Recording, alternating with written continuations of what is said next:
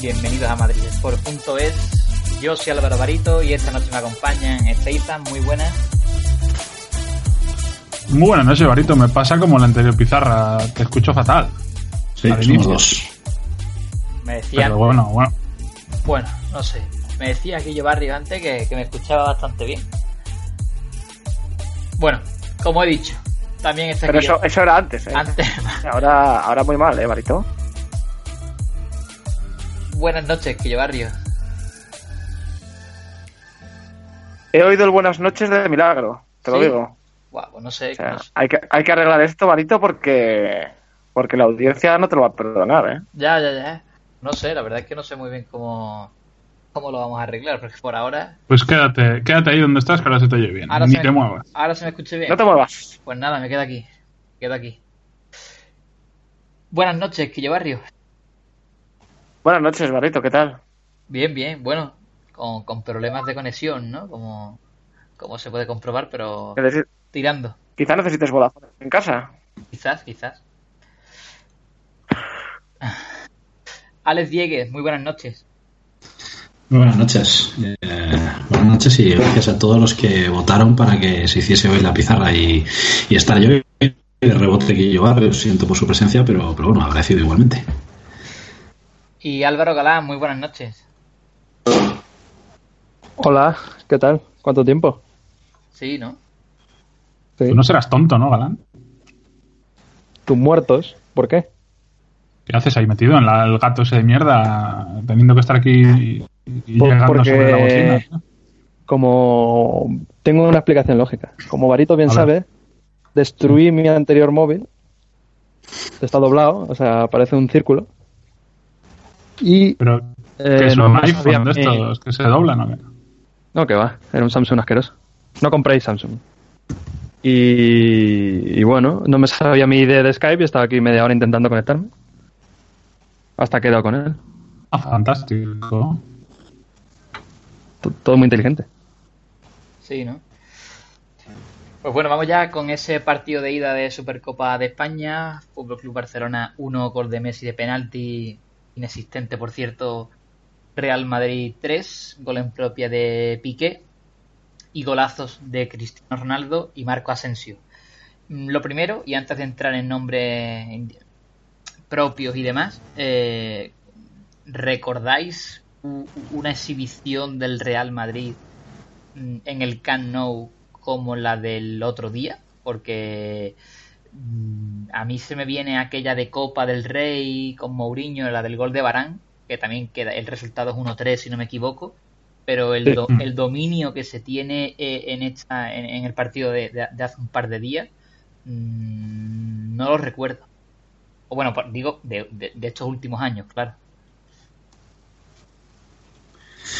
Yo creo que hemos hecho grandes partidos en el, en el Camp Nou. El primero que dirige Zidane guarda ciertos paralelismos en el sentido de que la, la primera parte es un Madrid más, más conservador, que tantea, que mide al rival y es en la segunda cuando impone su, impone su juego. Pero yo creo que estamos disfrutando mucho de esta de esta actuación en el Camp Nou porque digamos que lo estamos haciendo eh, como más les duele a los culés, que es ganándoles desde, desde una creación en el centro del campo, desde una superioridad manifiesta en, en esa zona de creación que parecía que en los últimos años era patrimonio de, de los del país chiquitito y, este Madrid con un medio del campo que es eh, seguramente, como dijo Mourinho en, en la Supercopa Europa, el más completo que hay, pues eh, hace que, este tipo de exhibiciones sean, sean muy fáciles de disfrutar por eso, ¿no? Porque es como llegar a su casa y, y donde más les duele eh, abofetearles, ¿no? Esa, ese dominio en el medio, esa, esa capacidad, esa envidia de los culés viendo en el Madrid jugar a, Isco que dio un recital, a Asensio que sale y marca el golazo y claro, culminas con, con un Cristiano Ronaldo que lo tienes ahí guardadito, ¿eh? Y cuando llega el momento al campo y pum, golazo. Pues hoy ha dicho Ernesto Valverde, hoy, ¿eh? Hoy ya, que el Madrid vino a meterse atrás y esperar contragolpes. Ha dicho don Ernesto Valverde que está ahí, pues pobre- el pobre hombre parece un florero. El chingurri. Pero bueno, tiene, tiene que decir algo que contente a los culés, porque si dice que le anda un meneo bastante serio, pues se le van a echar encima en pleno mes de agosto, vamos.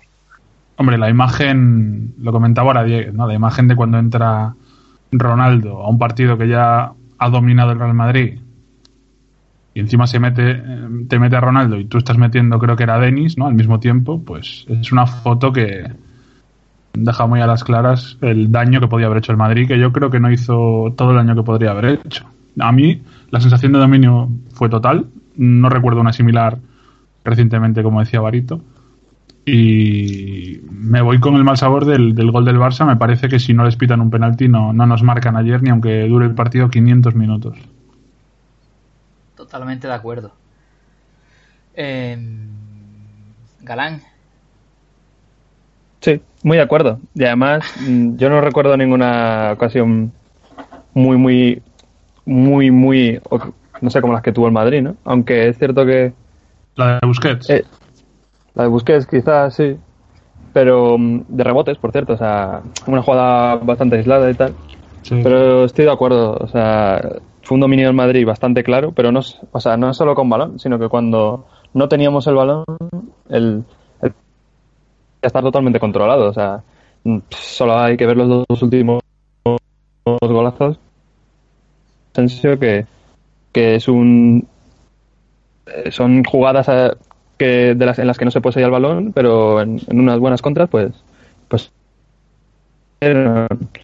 y, y, poco más, la verdad. No sé, me pareció un, casi el partido soñado. Pero si por poner dos notas negativas, por, no sé, por cambiar, pues decir que yo creo que si en vez de se llamase Sevilla les hubiéramos sinceramente lo pienso creo que hay un, un, poquillo de miedo no sé si llamarlo miedo o respeto o no sé y, y otra cosa negativa es que, que note mucho la diferencia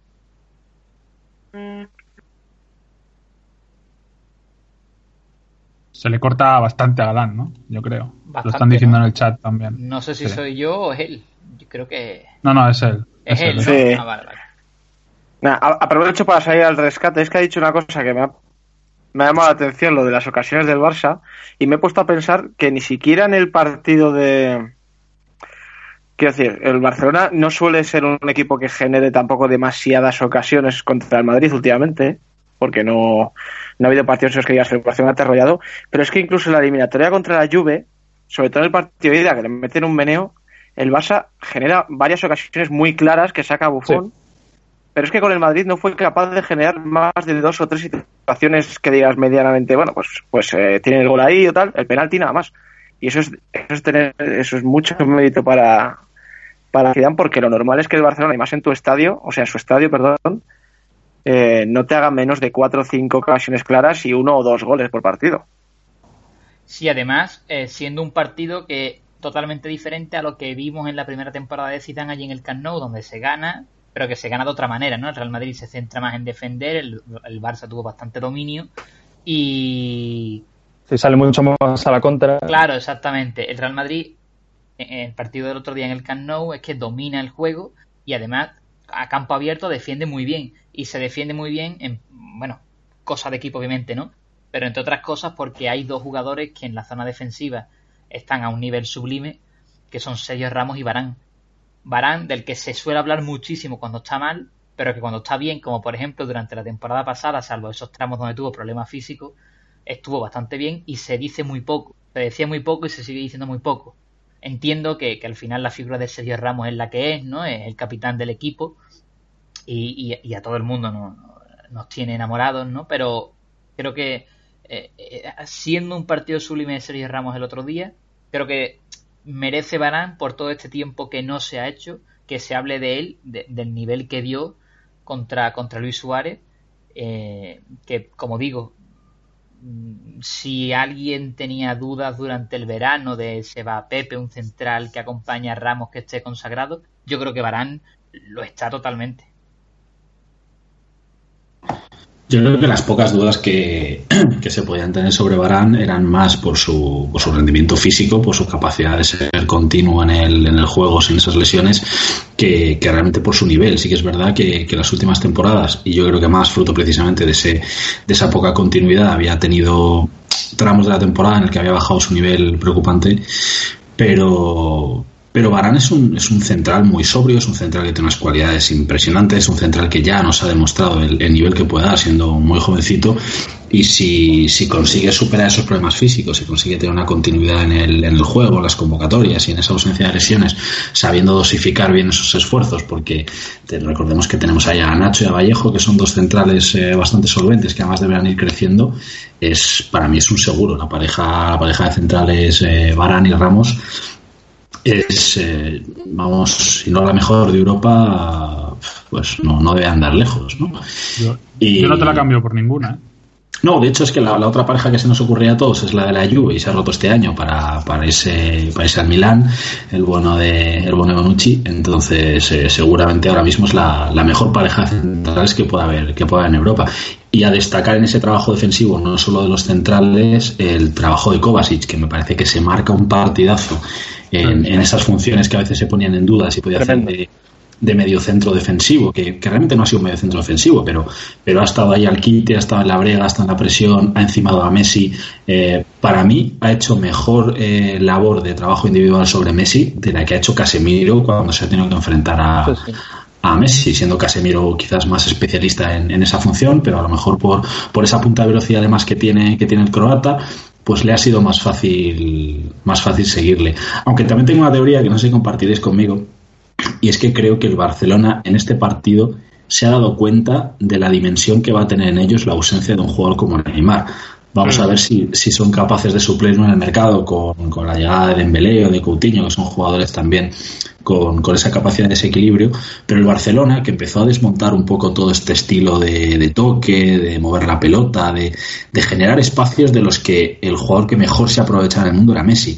Yo recuerdo cuando se decía que, que Messi era lo que era gracias a Iniesta y a Xavi y a toda esta gente, había quien, quien decía que eso era una exageración y que, bueno, pues que en Argentina es que o que tenía mala suerte, o que le pegaba mucho, que yo no voy a ser quien dude la dimensión de un futbolista como Messi, porque es lo que es, y es un tío que es capaz de, de, ser decisivo por sí mismo seguro, pero esa dimensión de futbolista la ha dado cuando el Barcelona ha propuesto un juego en el que se movía tanto la pelota que a la fuerza empezabas a generar pasillos y espacios que, que con esa conducción, ese regate aprovechaba el argentino. En el momento en el que esa construcción desde la sala de máquinas en el Barcelona ha ido desapareciendo, eh, Messi ha ido cada vez eh, mutando, ¿no? Se decía que es que estaba aprendiendo a ser centrocampista. Claro, tú puedes ser centrocampista cuando además tienes un compañero como, como era Neymar que te abre espacios de nuevo desde la banda y te genera esa capacidad para que desde el centro del campo, con dos defensas casi siempre son de Neymar, tú encuentres esas diagonales para Messi.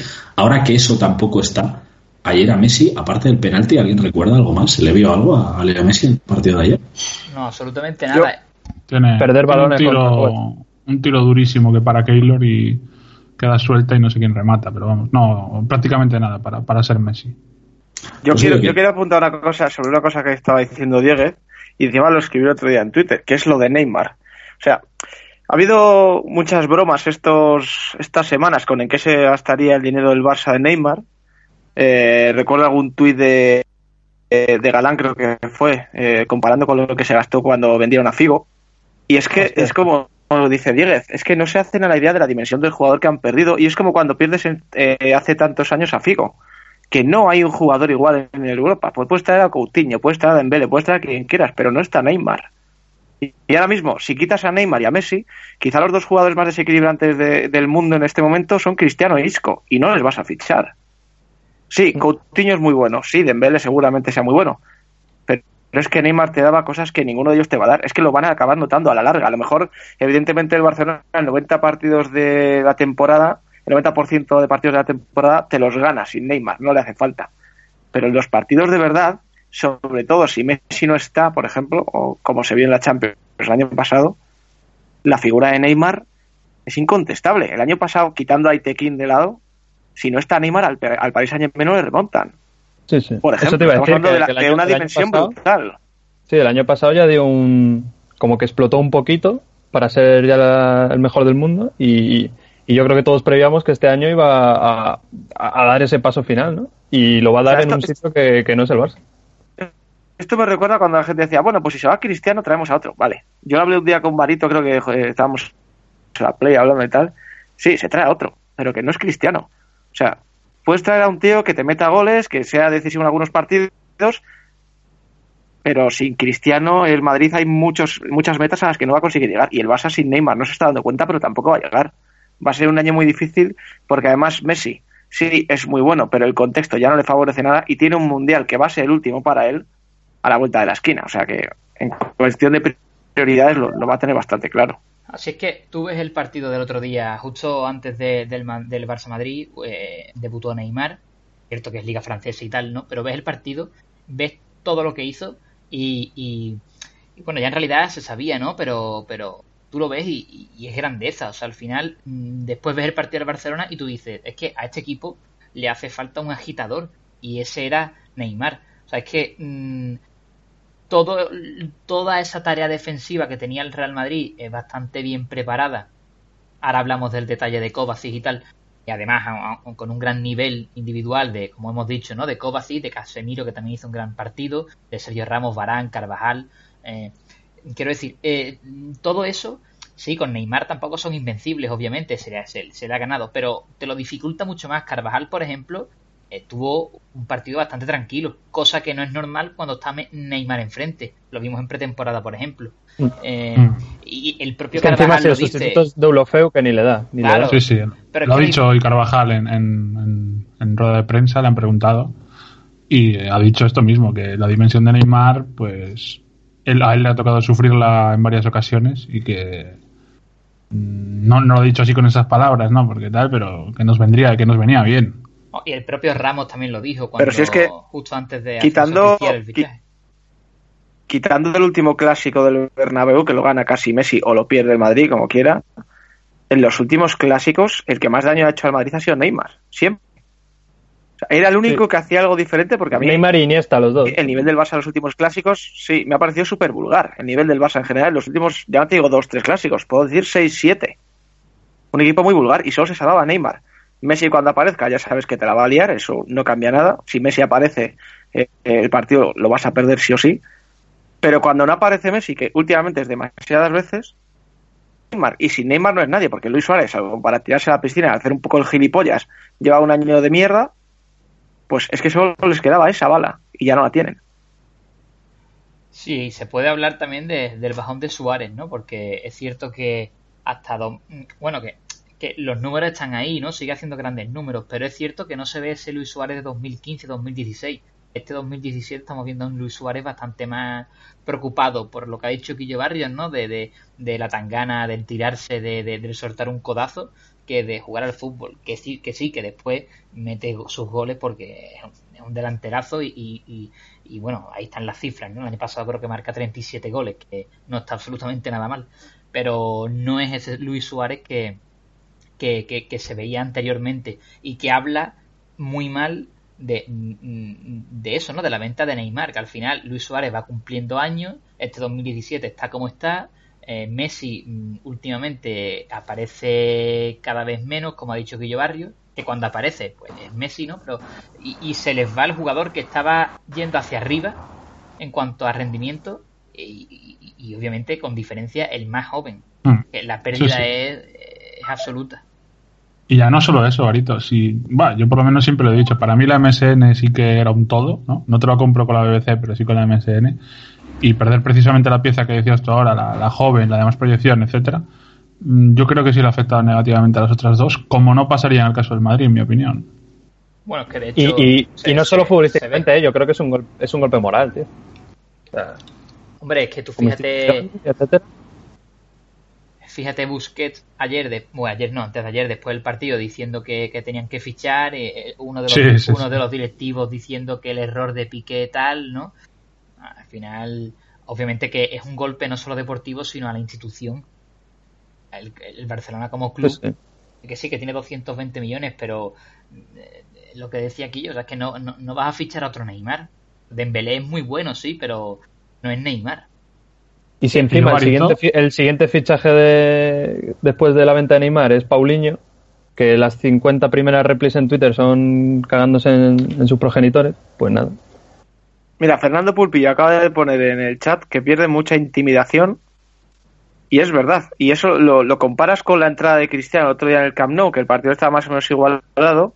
Entró Cristiano en el Camp Nou y quien más que menos sabíamos que o iba a marcar o el Barcelona lo iba a pasar mucho peor que como lo estaba pasando porque Madrid estaba jugando casi sin gente arriba o sin gente arriba directamente. O sea, sin Neymar el Barcelona pierde una capacidad de intimidación brutal. Sí, sí. Sí, de hecho cuando salió Cristiano, Marito y yo ya estábamos diciendo que gol. O sea, es que se venía. Creo que Chazan quería decir algo. Sí, era sobre Neymar, creo, pero bueno, ya no sé si viene muy a cuento que, que, bueno, aprovechando que estábamos hablando, me parece que se está pintando como puramente económica su decisión y demás, y a mí, parándome a leer lo que dice y demás, más allá de que sea un niñato en el campo y todo esto, para mí es una explicación muy madura y, muy razonada de, de, por qué se va. ¿eh? A mí me, me gusta mucho como lo explica. A mí me empieza a dar la sensación de que esa teoría que se lanzó medio por Twitter, medio en broma, medio en serio, de la foto del día del, del Camp Nou de la remontada del Paris Saint Germain, eh, como dice Stey, viendo un poco las declaraciones de, de, Neymar, en realidad cuadra bastante. Neymar se da cuenta que mientras que esté en Barcelona, esté a la sombra de Messi, que todo el proyecto esté girando alrededor de Messi, punto número uno, él no va, no va a tener ese protagonismo que busca.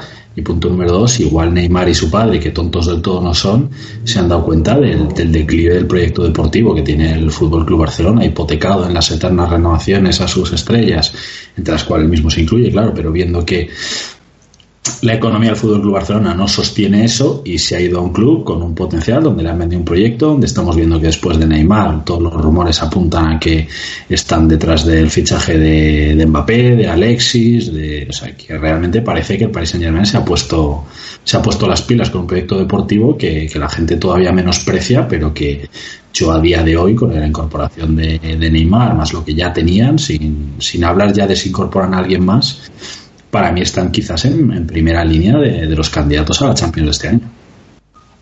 Para yo, yo os compro también, parte ¿eh? de la teoría, porque os compro parte de la teoría por lo de Messi y tal, pero hay otra parte que no. O sea, te has ido al Paris Saint Germain, que está muy bien, pero en el Paris Saint Germain vas a tener el eco justo. O haces algo muy grande en Champions o no van a hablar de ti, porque la Liga Francesa es lo que es. Los rivales que va a tener Neymar en la Liga Francesa son los que son, quitando algún partido con el Mónaco y demás y salvo que haga algo grande en Champions, va a seguir igual que como si estuviera con Messi. Sí, pero te, te... O sea, no le va a quedar otra. Para, para Neymar aspirar al balón de oro va a ser tener que ganar la Champions con el País Saint Germain, si no, que se olvide. Pero te digo, no, claro, claro, te, si no la gana, de... te digo, Guillo Barrio, yo te compro eso que dices, ¿eh? porque obviamente la Liga Francesa no es la española, aunque este año tiene pintita de que, bueno, puede que sea más entretenida que, que otras temporadas. Aunque bueno, ya la temporada pasada la, la, la animó un poquito Mbappé, ¿no? Pero bueno, eh, pero yo creo que el Paris Saint Germain le presenta dos escenarios a Neymar donde puede ser estrella absoluta. Y te cuento. Lo primero es eso. Eh, eh, yo creo que el Paris Saint Germain está yendo, eh, está dando el todo por el todo, ¿no? Para la Champions de esta temporada. De hecho, como, como ha dicho Ale, es que tú lees y, y, parece que no va a parar de fichar. Van a seguir fichando. más lo que ya tenían de antes. O sea que yo creo que en este caso van al 100% a competir en Champions y yo con Neymar como, como máxima estrella, yo creo que se le termina convenciendo mm. y se le presenta otro escenario donde a él individualmente eh, también va a tener una importancia vital y es que esta temporada es, es, es temporada de mundial y Brasil, Brasil está muy muy necesitada de, de, de, hacer algo grande en el mundial y, y, Hombre, el último sabor de mundial que tienen claro, es un 7-1. ¿no? Claro, y tienen y, y, la liga francesa pues es una una liga donde sí que durante la temporada te puedes mm, ir reservando entre comillas para fases finales de mm. Champions y llegar a tope al mundial. Entonces yo creo que yo creo que él ve ahí un contexto donde además es máxima estrella y demás que, que le puede molar. Pero además que yo pienso una cosa, tú dices, te vas a la, a la liga francesa donde salvo que hagas un gran papel en la Champions no tiene repercusión y tal. Es que realmente nosotros, porque seguimos la Liga Española eh, todas las jornadas, y sí, no voy a dudar que evidentemente tiene bastante más nivel que la Liga Francesa, pero la repercusión internacional a los jugadores, estés en la liga que estés, te la va a dar la Champions. Quiero decir, si Neymar se va mañana al Manchester United o se va al Manchester City y gana la Premier, pero no hace un buen papel en Champions, tampoco va a tener la dimensión de jugador que, él aspira a tener. O sea, él, él, quiere ser balón de oro y él quiere ser nombrado mejor jugador del mundo. Y sabemos que ahora mismo esa terna está siempre entre Cristiano y Messi. Y si tú estás en un equipo donde está Messi, quiere decir que si ganas la Champions, el premio va a ser para Messi.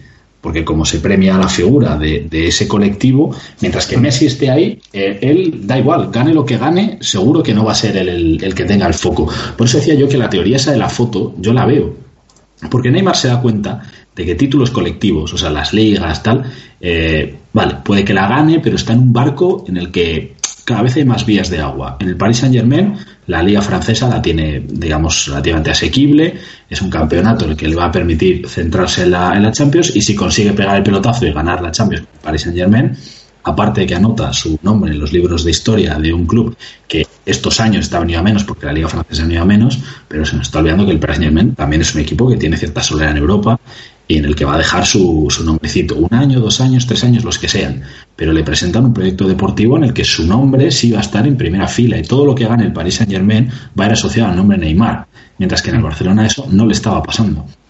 Yo es que no paro de leer que eh, los petrodólares, el jeque, no sé qué, como si se fuese a China o Arabia Saudí, ¿no? Y, Hmm. y no, no, no, no me, no me parece equiparable, vamos.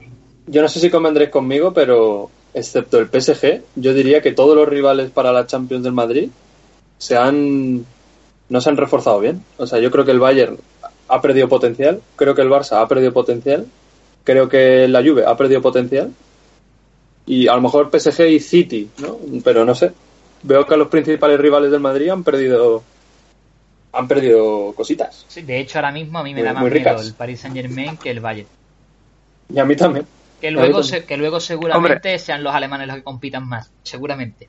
Pero así a priori ahora mismo me da bastante más Sí, sí. miedo, entre comillas, porque Digo yo miedo que- realmente no, no, no me da ninguno, pero se me entiende. Que... A- Aprovecho los nombres que ha dado Galán para decir que algún día, algún año, el Guardiola hará al City competitivo, supongo. A lo mejor es este año. Hombre, si este año no, si este año no, el año pasado fue un fracaso total.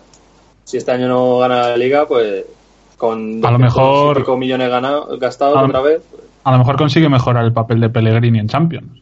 Pero, ojo, ¿eh? hombre, esta, tem- esta temporada tiene la mejor plantilla de Premier para mí. Hombre, seguro. te digo, si te gastas 200 millones al año, eh, algún día tienes que tener buena plantilla. ¿eh? Es que eso, es- eso- eso es lo que eso es lo que dije yo un día a un, a un chaval que me responde en Twitter. eh, digo, dice, no es que Mourinho y Guardiola. Digo, coño, Mourinho y Guardiola gastándose 200 millones al año por cojones tienen que llegar algún día al éxito. Por cojones. O sea, es que no es. Lo que pasa que, bueno, yo, sería, yo- mala, sería mala suerte. eh, No, yo sin ser sin ser guardiolista ni sospechoso, mm, los rivales en Premier de Guardiola se gastan cifras similares. Y bueno, de hecho este año pero en uno, uno de los recién ascendidos ha sido de los que más se ha gastado. O sea que, quiero decir, es una locura. Y bueno, Pero vamos gasta a, muy mal. En la Premier gasta muy mal. volvemos al partido, ¿no? Que, que- que se nos va un poco. Eh, Todo por culpa de Neymar, ¿eh? Sí, sí, hablábamos de Neymar, eh, hablábamos del, de- de- del gran trabajo defensivo de- del Real Madrid y hay que alabar una, una decisión de Zidane, porque el último precedente en el que hizo un uno contra uno contra Messi salió bastante mal, fue Casemiro contra Messi. De hecho, creo que en la pri- primera o segunda jugada le saca amarilla y se la saca queriendo además porque se había ido y lo espera. Eh, y Zidane Sí, cambia, cambia de hombre. Y estando Casemiro en el campo, no es Casemiro, sino que le dice a Mateo Kovacic que se encargue de, de Messi, quedando incluso bastante más anclado a la posición de medio centro Kovacic que Casemiro, que había muchas jugadas que estaba más cerca del área del Barcelona que de la nuestra, siendo Casemiro, es, eh, siendo Kovacic, perdón, ese hombre que quedaba ahí. La verdad es que la actuación individual de Mateo Kovacic es una exhibición absoluta. O sea, como habéis dicho, Messi no hace nada en todo el partido. Y, y como digo, hay que aplaudirle esa decisión a Zidane porque volvió a apostar por lo mismo. O sea, quiere un marcaje al hombre a Messi, pero cambiando piezas. Y la verdad es que la jugada le salió redonda. Sí, sí, yo creo que no se lo esperaban ni, ni- los propios del Barça, ¿no? O sea, esperaban a un Kovacic que, imagino, que conduciese, que diese apoyo al centro del campo y hiciese un poco de enganche con Isco y se encontraron todo lo contrario. El, el- no voy a decir que el tipo más defensivo del equipo fue del medio centro fue Casemiro, de Kovacic, pero, pero es que no dejó respirar a Messi, le seguía a todos lados, Pues en los que- corners, el, desapareció Messi. O sea, Yo es que te diría dura- que sí. Yo te diría que Yo sí, para mí eh, sí. que era el más defensivo. Sí, O sea, sí, que posi- apa- posiblemente, aparecía más posiblemente. adelante Casemiro que, que él. Que, Sí, que sí. realmente es un poco lo que decíamos aquí de Mateo Kovacic antes de pretemporada. Decíamos, eh, lo que le falta es desarrollarse 100% en una posición, no jugar un día de interior llegador y otro día... ¿no? Y, y la verdad es que Zidane, incluso tiene ese gol en pretemporada contra el Barça, pero jugó ahí, jugó más atrás. Y parece que. Sí, sí, muchísimo más atrás. Parece que, que está yendo, están yendo por ahí los tiros. A lo mejor posicionalmente no es tan descarado el, el que fuese el más defensivo, ¿no? Porque estará ahí, ahí con Casemiro Sí, claro. en mapas de calor, digo y demás. Pero conceptualmente, para mí, fue, fue el más defensivo y el más decisivo, sobre todo. Mm, No, en la, Sí en que la es defensa es seguro el más difícil. Sí que es cierto que hubo muy, muy buenas ayudas. Recuerdo jugadas de Messi que lo para Kovacic, pero luego ya tiene encima cuatro jugadores del Madrid, tres jugadores del Madrid. Que si te hace si te haces esa jugada Messi y te mete gol, pues mm, no te queda nada más que hacer, ¿no? Tú has hecho lo que tenías que hacer. Otra cosa distinta es, es que te pase lo, de, lo del último clásico, ¿no? Eso no. Mm. Yo creo que si algo define a Messi, bueno, aparte de que es un futbolista total, ¿no? no tiene casi todo de 9, pero si algo tiene de 11 es la arrancada. Y curiosamente Kovacic tiene una arrancada que, que no, Hmm. le, no, no tiene mucho que envidiar a la de Messi. Y, no. y cada vez que arrancaba le, le, le seguía y, y para Messi yo creo que fue uno de los mayores incordios que ha tenido en un partido, pues posiblemente de hace mucho tiempo.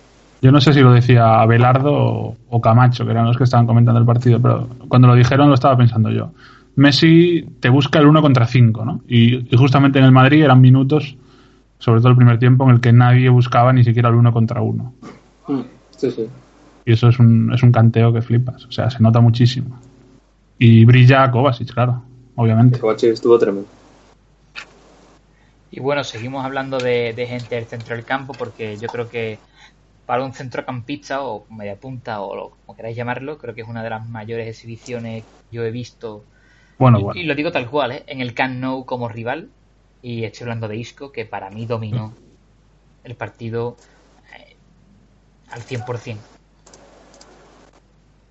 Yo me pongo de pie, Sí. Marito. hizo, hi- hizo lo que lo que hacía el mejor Iniesta y todo el mundo se levantaba a aplaudir. Lo hizo Sí, sí. En, el, en el campo del rival y- y igual o mejor. ¿Te diste cuenta que Iniesta sigue jugando al fútbol todavía? Bueno, yo me enteré en el minuto 40. Es increíble. Yo cuando lo quitaron dije, anda, si estaba este.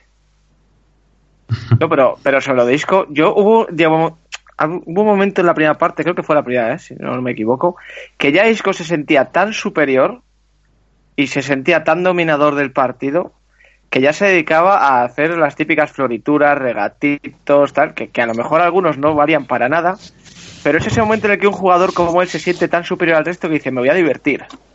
Y se divirtió, claro. O sea. Isco ya está a un nivel que dice, puedo hacer lo que quiera, que ya ni siquiera los que me criticaban por retener mucho la pelota me van a decir nada. Porque hay- mí- hubo una jugada, no sé si la has subido tú, Stay, con un GIF o, o Barito, o uno de vosotros, en la que, no, creo que fue Barito, que Galán. se va de dos o tres. Galán, ah, Galán. Sí. Que se va de dos o tres, pero con una facilidad, que parece que está jugando con jugadores de segunda B. Sí, sí. Sí, sí, es tremendo. A mí lo que más lo que más me gustó del partido de Isco ayer, más allá de lo evidente, ¿no? De las jugadas que todo el mundo tiene en la mente, la pisadita, el pase de Marcelo, en fin, los regatitos, todo esto. A mí lo que más me gustó de Isco el es pase a que Cristiano, fue- eh, que no era, no era fácil. también fue, fue el mejor cuando peor estuvo el Madrid, que bueno, ta- tampoco diría peor, ¿no? Pero cuando más lo necesitaba el Madrid, ahí estuvo Isco. Y tiró del carro y el Madrid creció y Isco creció. Pero no me quedo tanto con el Isco de después de, del Madrid brillando y él también. Me quedo con ese. A mí el que más me gustó fue ese. Es que Isco Que hubo tuvo un en esa, momento que, que el Barça no... par- Uy, perdona. Dale, dale. No, digo que en esa labor defensiva que hablábamos antes y de las ayudas, Isco en la primera parte tuvo una labor fundamental, porque Isco era eh, el primer jugador que iba a la presión de- del Madrid, eh, con Bale algo más acostado a la banda, ayudando de vez en cuando, pero muchas veces, si, si volvéis a ver el partido, si lo recordáis, el primer jugador que asfixiaba la salida del balón de- del Fútbol Club Barcelona era, era el propio Isco. De hecho, tuvieron varias recuperaciones. Recuerdo una que, que ayuda en la presión, que la coge, la coge Kovacic, intenta un tiro desde lejos después por, por esa presión en la que estaba, en la que estaba eh, en la que estaba incidiendo el Madrid y en la que en la que Isco era una de las de las llaves principales para, para impedir la salida de balón del, del Fútbol Club Barcelona. Y veo que además con Isco pasa una cosa muy curiosa, habláis de Iniesta, y es que se da el, el paralelismo de que les devolvemos, entre comillas, un poco la jugada de Iniesta, ¿no? Un jugador de muchísimo talento, de, de filia madridista en su día, y todos sabemos que, pues, que Isco en su momento tenía sus, sus simpatías culés, al que, al que consigues quitar tú a tu, a tu máximo rival, que llega a tu casa, que se adapta, que juega, que se empieza a hacer cada día un jugador más importante. Y yo no sé de qué equipo sería en su día Isco, pero viendo cómo jugó y como decía Statham, cómo se divirtió el otro día en el Camp Nou, me parece que simpatías por los culés le deben de quedar muy poquitas, porque el otro día les machacó todo lo que pudo y un poquito más. Le faltó, pues no sé, poner luego una foto en Instagram comiéndose una bolsa de patatas del Barça o algo así, me, me los he comido, una cosita así, le faltó nada más. Y hablando de hablando de Isco y bueno, eh, eh, yo creo que es que ya no hay ni debate. Yo creo que ya absolutamente todo el mundo eh, da por titular al, a- al malagueño. Bueno, bueno, bueno, bueno. Menos, menos el entrenador del Real Madrid, ¿no? No, no, espérate, espérate, sigo, sigo. De hecho, eh, creo que el propio Zidane es el que da muestras de ello. El otro día se casca 90 minutos, cosa que en un partido grande Hmm. a Isco muy pocas, bueno, diría que casi que nunca se le ha visto estar los 90 minutos en el campo. Y hay una, hay una clave en los cambios, y después ya vamos con el otro tema, y es que eh, ya ha tenido, mm, ya está la tercera vez que Zidane ha tenido para rejuntar de nuevo a la BBC eh, en el campo, ¿no? Después de bastante tiempo. En Cardiff no lo hizo, entró Bale por Benzema, en la Supercopa de, Europa tampoco lo hizo, y, y creo que fue, fue Bale, eh, o sea, entró Cristiano y se fue Bale al banquillo, si no me equivoco. Y ayer en Supercopa de España eh, se fue Benzema y entró Cristiano. Y yo creo que, que da muestras de que eso de la BBC, eh, incluso el propio entrenador, quiero decir que no somos nosotros en Twitter, sino el propio entrenador es el que está viendo de que el equipo, cuando ha jugado sin ella al completo, con otro esquema, con otros jugadores, me da igual, con lo que sea, ha dado muestras de una competitividad que con el 4-3-3 no ha tenido en grandes noches. Yo creo que eso, o sea, totalmente de acuerdo contigo, yo creo que eso lo ve todo el mundo, pero yo no tengo tan claro que estando la BBC sana con cinco partidos de recorrido y llegue el clásico de liga, no tengo claro que juegue Isco, tío. Y me da mucha pena y, y para mí es injusto totalmente porque con Isco el equipo alcanza o- o- otra dimensión, o sea, es que es mucho mejor equipo, mucho mejor equipo. Es que Pero no se yo no estoy dice, tan seguro de que juegue la BBC, tío. no se dice con Isco, pero se asocia bien, ¿eh? Hombre, Sí. los A, últimos... a Cristiano lo entiendo un poquito, aunque es muy difícil, pero Lo, lo- hay tres goles que son calcados, bueno, entre comillas, ¿no? En cuanto a, a, a- socios, ¿no? Y, y- y jugada, ¿no? El pase, eh, que es el de, Is- bueno, Isco Cristiano contra el Celta, contra el Málaga, y el otro día contra, contra el Ujú. Barcelona. Sí, sí, lo pensé. sí. Es que al final no, no es muy difícil, ¿no? Cuando tienes talento y un poquillo de ganas, sale solo casi. Sí, yo creo que... De hecho, a Isco con Cristiano no le tembló el pie a la hora de pasarle. ¿eh? Con otros sí que tuvo más dudas y se tuvo que hacer la jugada individual él solo, pero vamos. Es decir, que además de ser buen jugador es inteligente y sabe a quién tiene que pasar y a quién no. Y con quien se entiende bastante bien también y activa muchísimo, y se dice poco, aunque aquí sí que se, se ha recordado alguna vez, es, eh, es con Gareth Bale.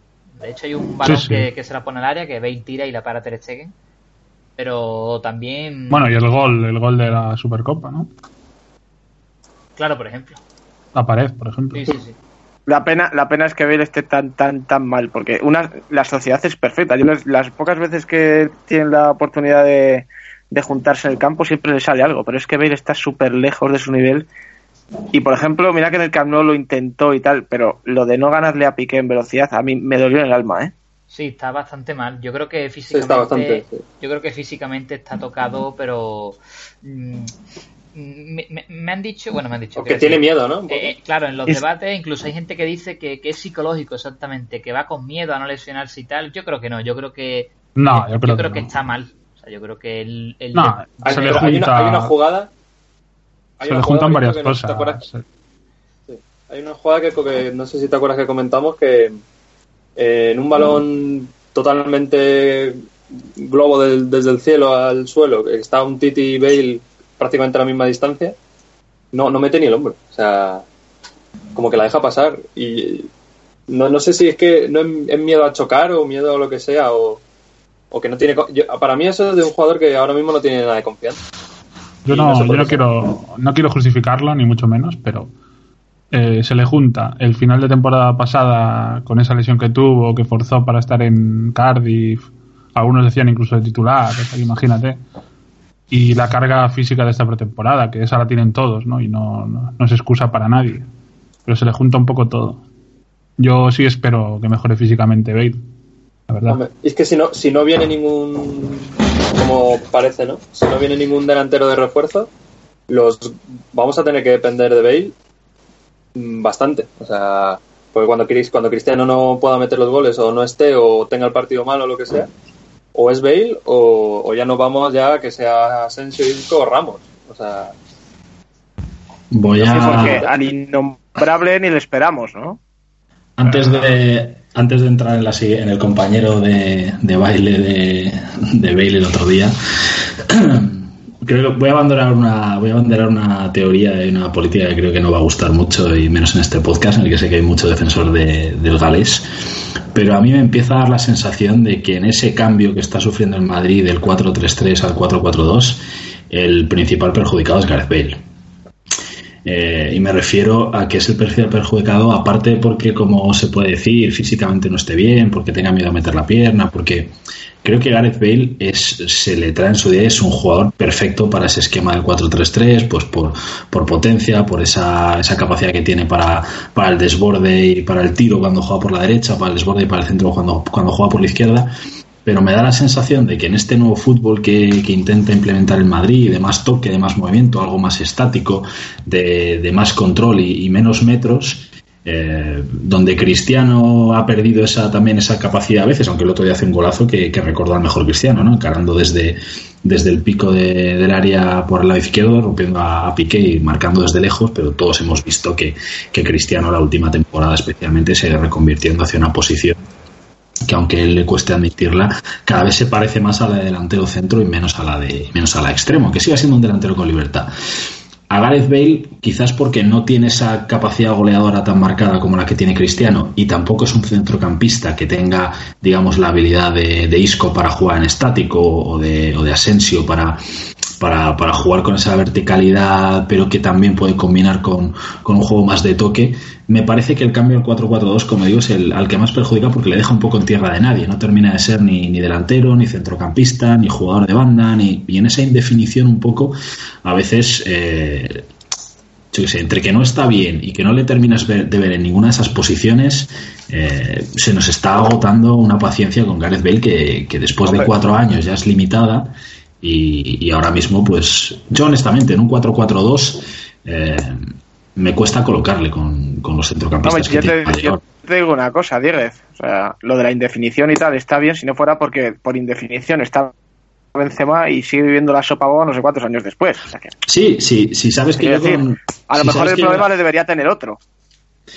Eh, pero no, no me estás entendiendo una cosa. Yo eh, con Benzema tenemos otra otra discusión. Es decir, Benzema tampoco está dando el nivel y como comentábamos antes, eh, a mí lo que más me desespera de Benzema es que por lo menos a Gareth Bale le veo intentarlo, le veo ponerle ganas y Benzema sale el otro día a darse un paseo por el Camp Nou a ver cómo está el césped, si como ya no está Xavi, pues para ver si está alto, si está bajo, pues ver la grada, los turistas y bueno, pues darse una vuelta por Barcelona. Benzema a Barcelona no va a otra cosa que a pasear por el Camp Nou. No le interesa el partido lo más mínimo. Y el problema es que lleva así toda la pretemporada. Y Benzema es un jugador que siempre hemos dicho tiene muchísima calidad, pero mm, se, le, se le olvida normalmente y la saca a pasear muy poco. El otro día deja una jugada, la que hace una bicicleta muy bonita, un pase que si no es porque aparece Carvajal por ahí, pues, pues nos hubiésemos reído. Pero bueno. eh, el caso con Gareth Bale es otro, sí, pero yo a Gareth Bale eh, quito a Benzema y tampoco le pongo de 9, te quiero decir. Yo a Gareth Bale eh, en mi 11 ideal no le pongo de delantero. A eso voy con la indefinición. Yo no, yo te entiendo totalmente lo que quieres decir, que es pre- básicamente que por cuestión de esquema te parece, bueno, lo has dicho al inicio, uno de los perjudicados, ¿no? Pero yo no, no te lo compro, ¿eh? O sea, si se cae, mm, que se caiga, pero no va a ser por el esquema, porque yo, Yo- he, visto, he visto a Bale, mm, por ejemplo, con Gales en la Eurocopa, jugar a- con dos arriba siendo el uno y hacer partidazos. Quiero decir, Yo- entiendo, lo, yo- yo entiendo más- lo que tú yo dices. por el esquema es por, el, es por la forma, tío. Claro, no, que esquema o sea, es forma. O sea, está, a mí- está como una mierda y no rinde ni en el 4-3-3 ni en el 4 A mí un Bale- y nada. a mí en Bale al 100% me gusta más en un siendo uno de los nueve en un 4-4-2, 4-3-1-2 que en un 4-3-3 pegado a la derecha, ¿eh? te lo digo. Ya sé que soy raro y tal, pero Pero es que. No, no, yo estoy mí- con Stey. Yo me imagino a un Bale al 100% al lado de Cristiano en un 4-4-2 y me convence, pero 100%. O sea, Yo, yo- al menos, no. yo al Es un jugador que tiene gustaría- gol, que tiene verlo. No quiero, no Por quiero, repito, no quiero ni excusar ni mucho menos. De hecho, se- me están dando bastante en Twitter esta semana por justo lo contrario, ¿no? Por anti-bait a mí, ¿no? Me quitan el carnet, ya, pero bueno, ya, ya ves. Me, me da un poco igual, ¿no? Si está, si está Asensio como una moto, lo voy a decir. Y si alguien lo entiende como un menosprecio a otros jugadores, lo siento, pero. Que no, hombre, No. porque Asensio se aprovecha de la debilidad física del equipo contrario. Eso es algo que quería comentar. No sé si me va a dejar varito. Siempre, claro. que he leído, bueno, pues lo comento. Yo he leído mucho, pero mucho, mucho, mucho, a más de 20 personas distintas y sin relación entre sí, argumentar que el otro, el otro día la salida de Cristiano y Asensio es tan loca, ¿no? Tan evidente la mejora porque se había cansado mucho el Barça, ¿no? Y yo he tenido discusiones con mucha gente esta semana diciendo que no me parece que obedezca a una superioridad física el, el remate a la escuadra de Asensio o, o la dejada de espaldas de pecho de Ronaldo para correr un balón y ponerlo en la escuadra opuesta de Ter Stegen. No me parece, sinceramente, eh, lo digo, no me parece una cuestión de superioridad física ni de aprovechamiento del cansancio rival. No sé si estáis de acuerdo. Bueno, es que yo. Hombre, yo te digo una cosa, Stey, a mí me parece una teoría absurda, o sea, estoy de acuerdo contigo, me parece una teoría absurda decir que eso porque, como has dicho tú, por cansancio el rival tú no la pones en la escuadra, como hacen Cristiano y Asensio. Eso lo haces porque eres muy bueno. Pero si te la comprase, tú imagínate que te la compro. Venga, pues es verdad. Pues para eso están los tres cambios en el fútbol, para hacer algo así en la segunda parte y poder cambiar el partido. Y sería otra vez un acierto de Zidane en ese caso. Es decir, voy a sacar a un tío que está fresco y a castigar las- el cansancio del rival. Sí, Es que a la gente todo le, a todo le saca una, una pena. Hombre, a todo. A mí, Yo- a, mí lo que, a mí lo que me molesta es que eso mismo que, que se está utilizando contra Asensio, porque para mí es contra, es Sí, restarle mérito a lo que hace, se usaba contra Morata, por ejemplo. Contra Se- Isco. y- contra Isco se usaba, eh, y a mí ya me tiene un poquillo hasta los huevillos. Incluso se usaba hasta para Lucas Vázquez, que yo entiendo que Lucas Vázquez tuvo un punto de forma bestial, que ahora no, no, no alcanza, pero Vale. en, Bueno. en el primer año de Zidane tuvo unos seis meses Lucas acojonantes. Vázquez se comió a James y a. Isco. O sea, empezando, empezando partido. Y, O sea, pero, pero que bueno, es para, que- mí, para mí es una excusa muy socorrida que ya me tiene un poco hasta los huevos, la verdad. Pero bueno, yo es que en Twitter, por ejemplo, estoy leyendo que Benzema y Bale están en agosto e intuyo yo que los demás jugadores están ya por cuartos de Champions. sí, sí, sí. No, es otra Isco, muy... Isco ahora mismo tiene la Norak en casa, tío. O sea, Kovacic, estamos en ¿no? diciembre. tío. Un poco absurdo Hombre, respecto a lo del- está más bien en julio porque Lo se da que- el paseo por la playa como si estuviera... respecto a lo de lo que decía Steizan, ¿no? De, de- de esta teoría de que de los cambios. Bueno, entonces, eh, si se resta méritos a esto, pues entonces habría que preguntarse por qué juegan en su lugar, estando a igualdad de condiciones físicas, tampoco son- no son capaces de irse de, de- de nadie, o sea, de absolutamente nadie. Mm, Quiero decir, Mm. eh, pueden estar las dos partes del debate. Eh, Incluso la que tercera, no- que es, incluso la tercera, que es dejar, por ejemplo, en este caso al bueno, por Morata o por o por, o por Asensio, ¿no? Dejamos al bueno en el banquillo, que se canse el malo y que luego entre el bueno y meta tres goles. Claro, Claro, claro, claro. claro, eso digo, eso digo, pues si, si el que es titular no puede a igualdad de condiciones, pues quizás el que es titular Claro. es, es el que necesita entrar en el minuto 70 Claro. y, y no al revés. Pero bueno, un debate que, que, como digo, ¿no? O sea, lo de, lo de los meses, además, hoy me he quedado bastante loco.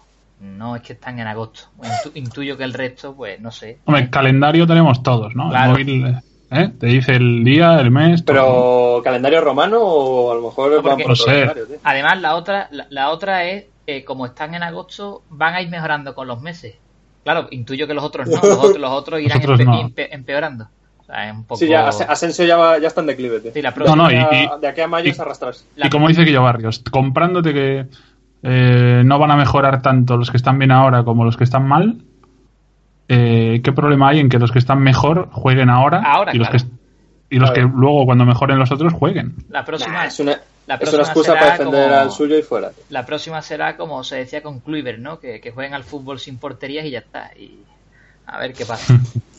bueno, vamos a, bueno, vamos a seguir porque, bueno, realmente se, se estaba comentando, ¿no? Pero Marco Asensio, ¿no? Yo claro, la entrada de Cristiano Ronaldo y Marco Asensio, eh, pues dotan al equipo de esa agresividad de cara a portería que antes no, no tuvo. y, y- y que, como, como dijo muy bien Quillo Barrio, al final terminó de intimidar a- al Barcelona y, y bueno, llegaron, llegaron los dos golazos, ¿no?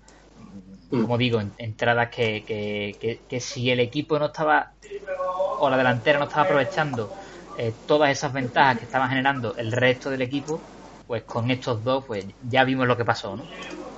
Yo para no, para mí, la palabra que has usado es, vamos, correctísimo. Yo no quiero- tío.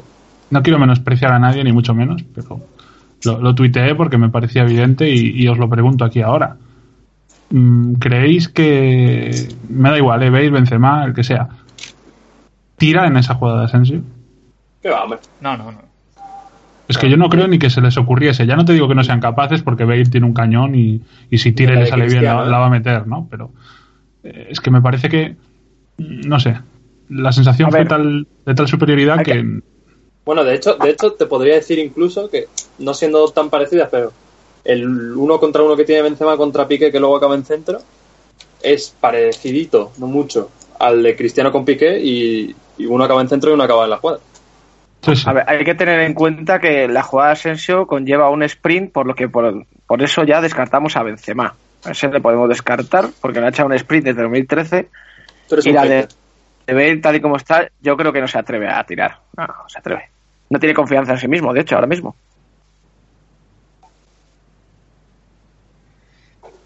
Yo de Asensio Barito rápidamente quiero decir que espero que no se cometa el, el mismo error o la misma injusticia que se trató de hacer con Isco, ¿no? Que es la de quitarle mérito a, a lo que hace, encas- tratando de encasillarlo en eso, en un revulsivo, en un chico que destaca más cuando sale del banquillo. Yo creo que sería Estoy un harto error. de eso, ¿eh?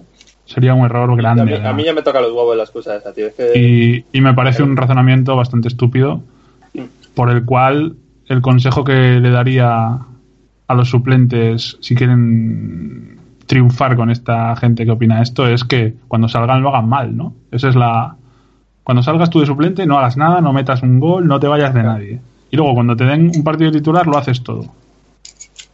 Es que Porque yo, no te lo van a es dar, de- porque si lo haces es de por risa, ejemplo, es- cuando sale, Yo de respecto, risa. respecto a ese debate, además, me, hay una cosa que, que me molesta muchísimo y es que yo tengo la sensación de que parece que, que tanto Isco o Asensio no son futbolistas del Madrid. Creo que ya por la defensa absurda a, a- a jugadores Sí. que rinden mal, me da igual, ¿eh? Quienes sean.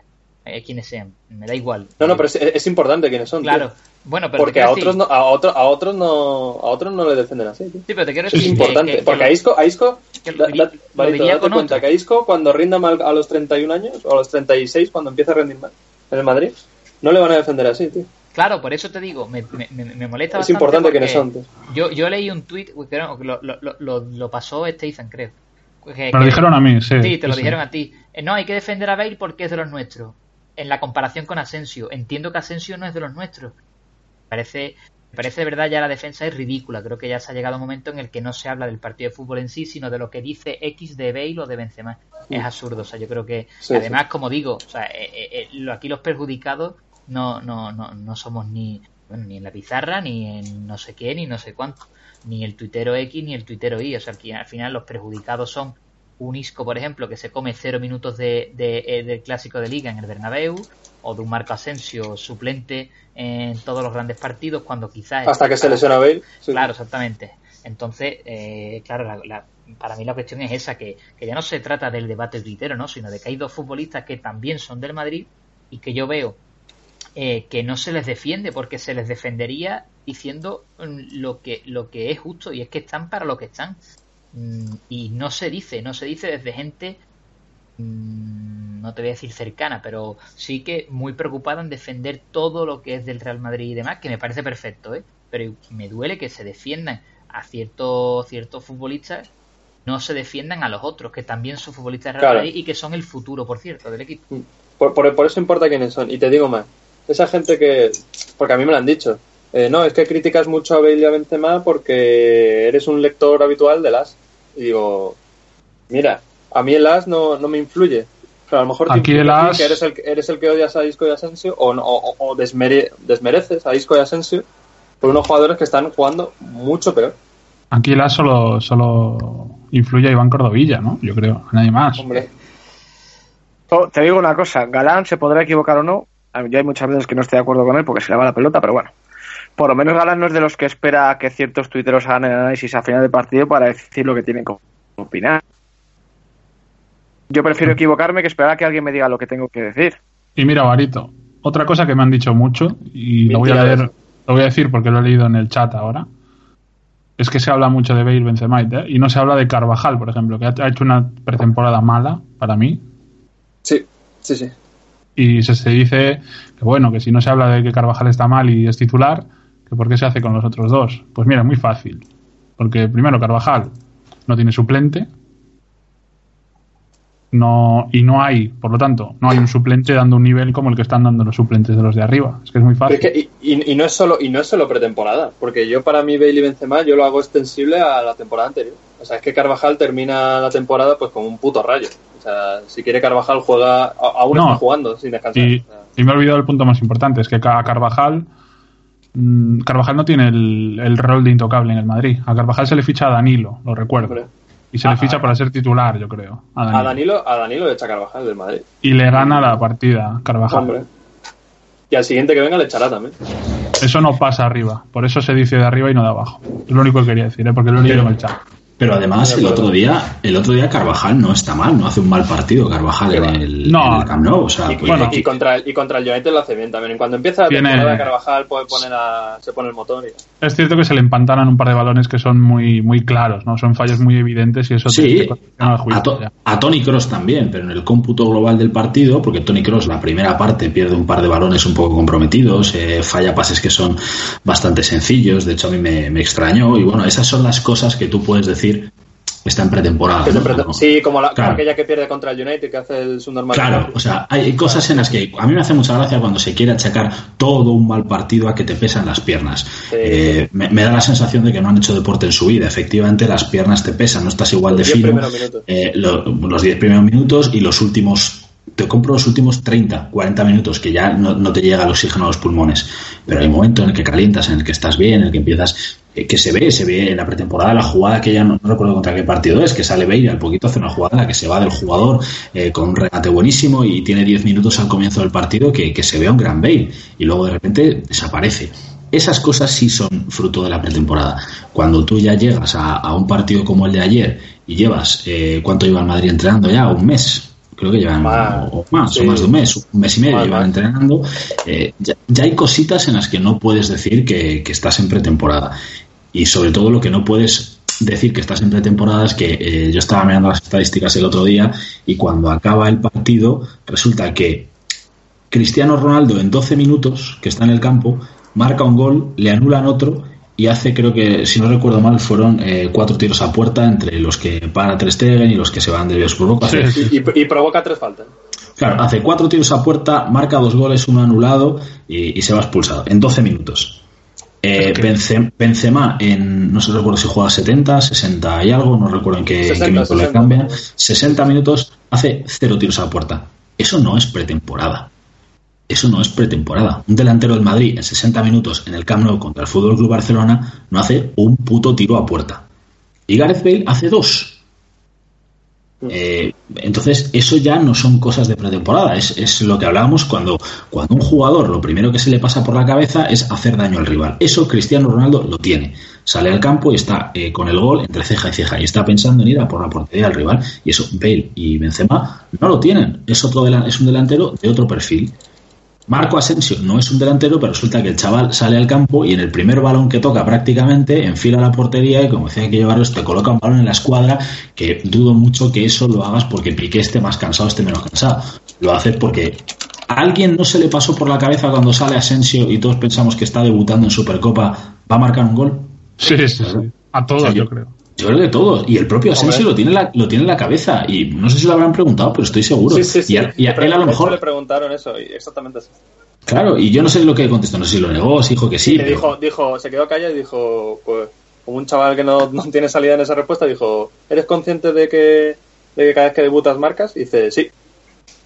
Claro, o sea, es que yo estoy convencido que él cuando salió dijo, pues voy a ver si meto mi golito. Y, y cogió la pelota, lo vio y como dice, a lo mejor a Bale o a Benzema ni se le pasa por la cabeza tirar. Se paran, esperan a un compañero, buscan. Este chico tiene el balón y dice, a la escuadra, a la escuadra. Pero yo, yo no quiero que se interprete tampoco como que les pegamos o que criticamos el rendimiento de Bale y Benzema por, por cinco partidos de pretemporada. Yo, por lo menos en mi caso, lo hago No, extensible hombre, también eso, a la temporada. eso no lo hace nadie, hombre. Eso es una tontería que dicen Claro. también. ¿no? Nadie, Yo, lo hago, yo lo hago extensible a la temporada anterior. nadie va a criticar a un jugador por la, por la pretemporada, hombre. Esto, esto es un juicio que viene, es una evaluación continua, ¿no? Como en el cole, yo creo. ¿eh? Sí, sí, Y, totalmente. Obviamente todos tienen, mm, con todos los jugadores tienes, estás condicionado en tu opinión a no solo a los últimos partidos. Eso es así. Bueno, vamos, antes de irnos a las preguntas de los oyentes ya, que tenemos, tenemos unos 10 minutitos así de preguntas, eh, os hago yo una. eh, ¿Os apetece en especial ver a alguien mañana en el partido? A mí sí, A mí ateo, tío. a mí también ateo. Yo, Teo, también. Y Ceballos. y Llorente. Pero bueno, eso ya es mucho pedir. Yo creo, yo sospecho, Garito, que Zidane no, no, no, si puede, va a evitar usar a los nuevos, por lo que te dije de que Sí. la Supercopa la toma como un título del año pasado y tal. Sí, yo sí. creo, ¿eh? Sí, Ojalá sí, que no. Puede ser, puede ser. Eh, porque, por ejemplo, Kovacic, ¿creéis que juega o que va o se va a reservar después del otro día que salió, bueno, un poco cargado? Por- y tal? Por lo visto es solo un golpe. Yo si estuviera bien, yo lo metía sin duda. Ha entrenado no con normalidad los siguientes días, pero yo creo que no lo va a poner. Es que, por Porque va a poner a ejemplo, Modric. por ejemplo, claro, Luca Modric va a jugar seguro. Mi duda es si van a repetir Casemiro y, y, y Cross. Yo creo que Casemiro seguro, pero Cross lo mismo. Hmm, que es lo mismo, ¿no? Yo, ¿Repetiríais el uno contra uno de Kovacic? Yo es que he visto que salió tan bien, tío. Yo lo intentaría, vamos. Sí, está bien, sí. Eh, Por lo menos de inicio. Yo sí. Al que tengo clarísimo que quiero ver es a Teo. Yo también, ateo, tío. Muchas ganas. Te- Teo a, a Alex Vidal le puede hacer un roto que ni se acuerda de dónde ha dejado las llaves del coche. Yo comprando, la, comprando la teoría A mí me gustaría y que entrase. Que... Acaba, acaba aquí ya. No, yo iba a decir que siguiendo Valito a uno de los nombres. Yo me gustaría que entrase Ce- Ceballos. Dep. de estos que si, si está el partido bien se pone a hacer regatitos y chorradas, pues lo mismo a Busquets le puede dar hasta una embolia si le toca con Ceballos delante, porque esa es otra. No hemos hablado de que Busquets lleva dos años paseándose también por los campos, Acabadísimo, ¿eh? Uf. dando vergüenza ajena, pero claro, como es Busquets y todo el mundo de la lírica del fútbol ha dicho que es un centrocampista maravilloso, No, Pues no lo digas muy alto, Jorge, que, que nos escuchan, ¿eh? Que yo Ah, dije pues, aquí que, calla. que Semedo era un gran lateral y lo ficharon. No, no, no vaya a ser que, que metan a Paulinho, ¿no? Porque El, el- el otro día, otro día Busquets, que Paulinho nos mete un gol en algún clásico, ¿eh? el otro día Busquets pedía fichajes, decía que estaba claro que esta plantilla había que renovarla, a lo mejor hablaba de su propia posición. es verdad, sí, sí. a mí en Busque me parece que tiene menos luces que, yo qué sé, tío, que un palo. Sí, hombre. Ah, pero eso es evidente. Yo decía Pero antes que, que Busquets con- difícil, cuidado, ¿eh? Quizá comprando la teoría de Stade y que Zidane puede que, que, que- que considere esto un título de la temporada pasada y que quiera jugar con los que con los que ya estaban. eh, yo no, no tengo tan claro que no vaya a hacer ciertos cambios, sobre todo ya con, con la liga a la vuelta de la esquina Ojalá, Eh, ojalá. y con y yo creo que con necesidad también, entre comillas, necesidad de, de decirle a ciertos jugadores si es verdad eh, lo que ha dicho de que, de que no va a salir nadie más, eh, que la plantilla, por lo menos en el capítulo de salidas, está cerrada. eh, yo creo que hay jugadores que necesitan un guiño. Eh, a Kovacic se lo dio el otro día en el Camp Nou. Mm, Yo creo que sería reforzarle que aun estando Modric repita partido y por ejemplo no te pasa nada por dejar fuera en este partido a Kroos o, a- o al propio Casemiro viendo que, que el otro día Kovacic hizo de- de- del medio más retrasado yo creo que a Marco Llorente igual como decís ya es, es mucho es mucho que meterlo pero Sí, de grada, pero- de grada titular no va a ser.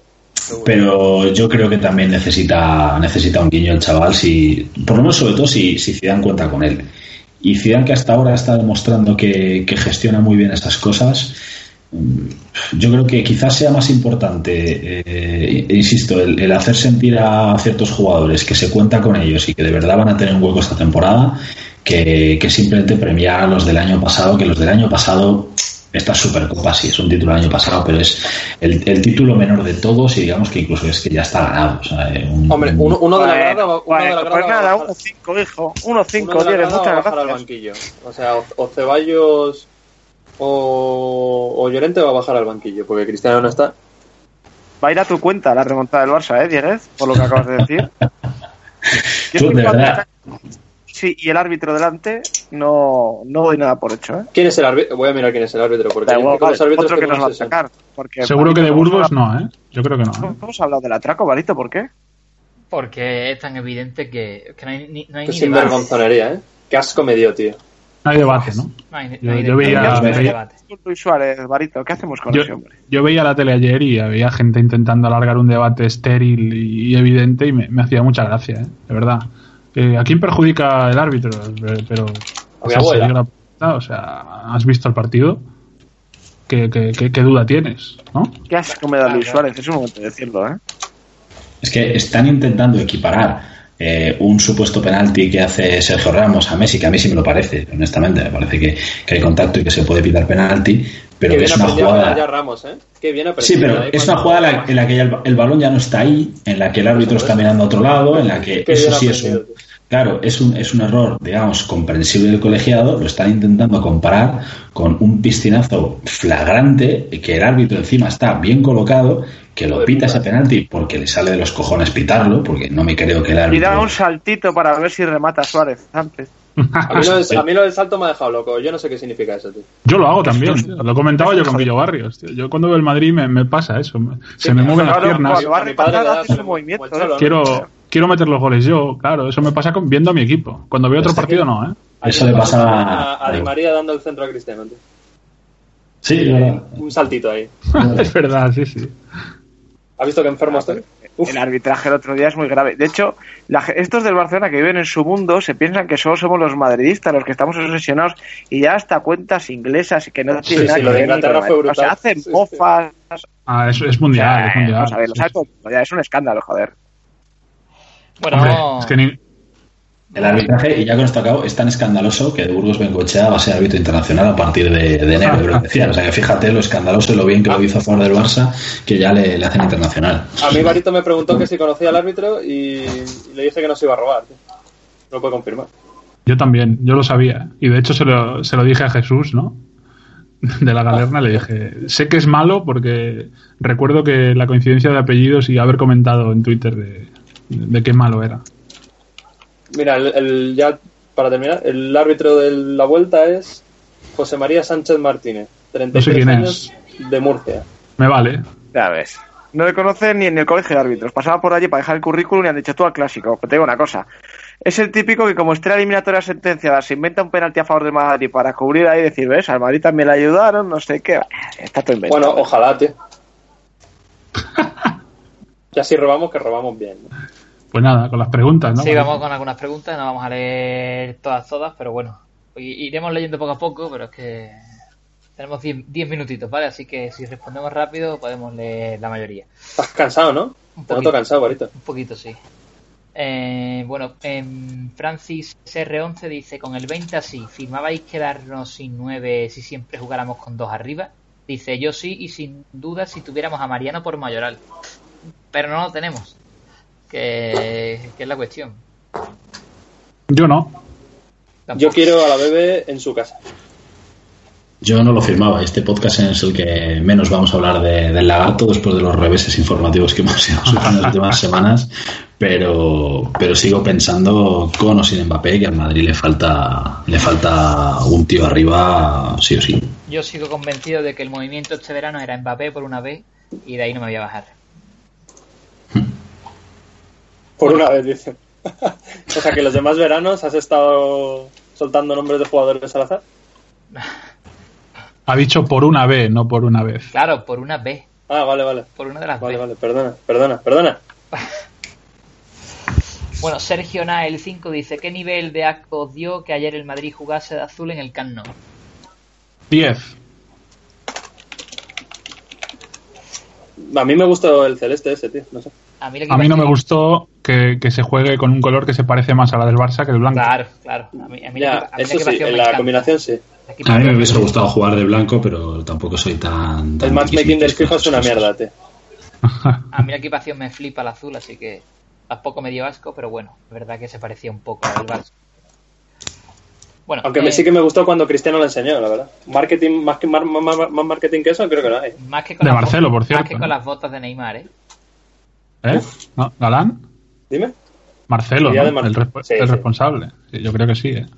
A Cristiano se lo olvidó, tío, de tanto. Qué sinvergüenza, ¿eh, Marcelo? ¿Cómo lo tenían en la memoria, eh? Joder. Sí, sí, apuntado. El amigo que dice que. El amigo de detrás que dice que a, a que no tienes huevos. ¿no? Y luego. Bueno, Divivix dice, si por el lagarto daríais 180 kilos, dice yo también, ¿cuánto daríais por Asensio o Isco? Si, si no estuvieran. Dice, 3.000. yo- Dice yo por Isco. 220, 3.000 millones. 222. No, claro, es fa- lo fácil es decir aquí mil millones, ¿no? Pero hay que verse en el en la situación.